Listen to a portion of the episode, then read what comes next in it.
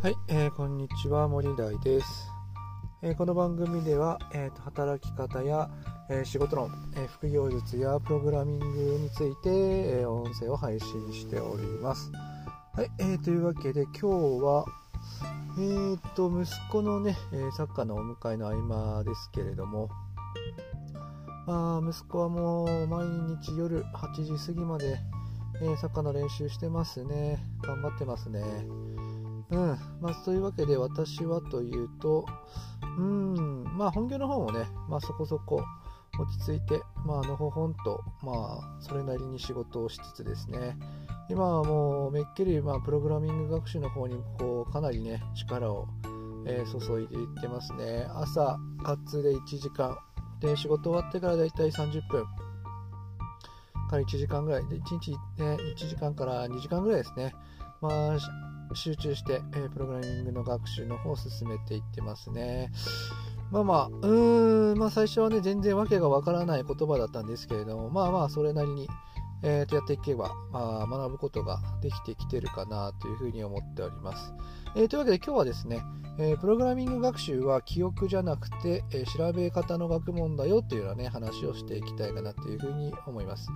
えープログラミング学習、うんと、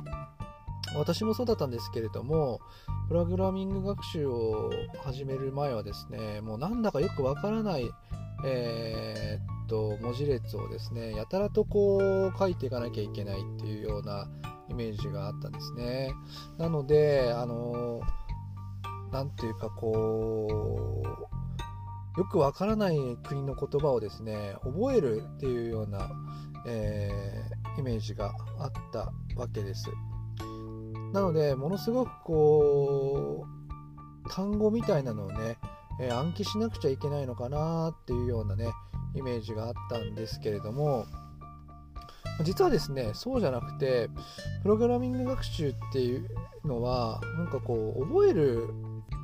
じゃなくて、なんかこう、感覚的にやっていく、うん、こういうふうに動くんだってことを身につけるっていう風なことをですね、えー取得するあの習得することがいいのかなっていうふうに思います。まあ、イメージとしてはですね、なんかこう、実際こういうことだから動くんだぐらいな感じでいいのかな。あとは、細かいことはこう、ググってやっていくっていうような感じなんですよね。なので、1から10までね、全部こう記憶しなくちゃいけないっていう風になると、やっぱりこう、間違った解釈かなっていうふうに思います。で私自身もですね、もう5ヶ月ぐらいやってますけれども、あの、行動を見ても、うんと、なんとなく、こういうことだよねぐらいにしかわからないんですよね。なので、一個一個またググりながら、えー、と調べていって、えー、とこういう風に動くんだっていうような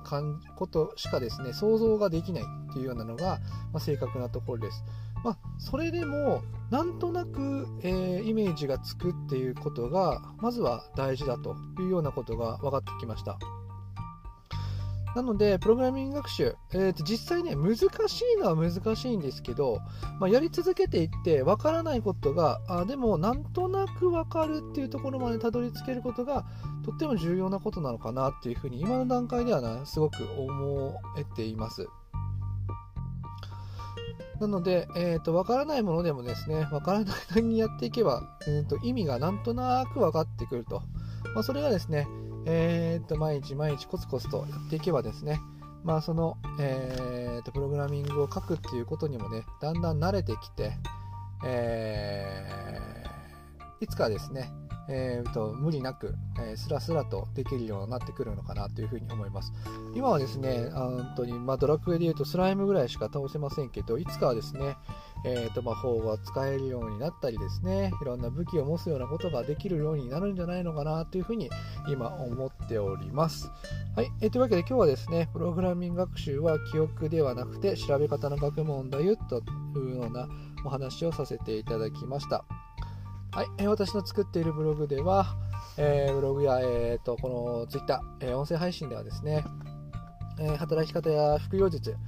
えーとプログラミング学習について発信してますのでそちらも参考にしてみてください、えーそれではまたお耳にかかりましょう。またねー。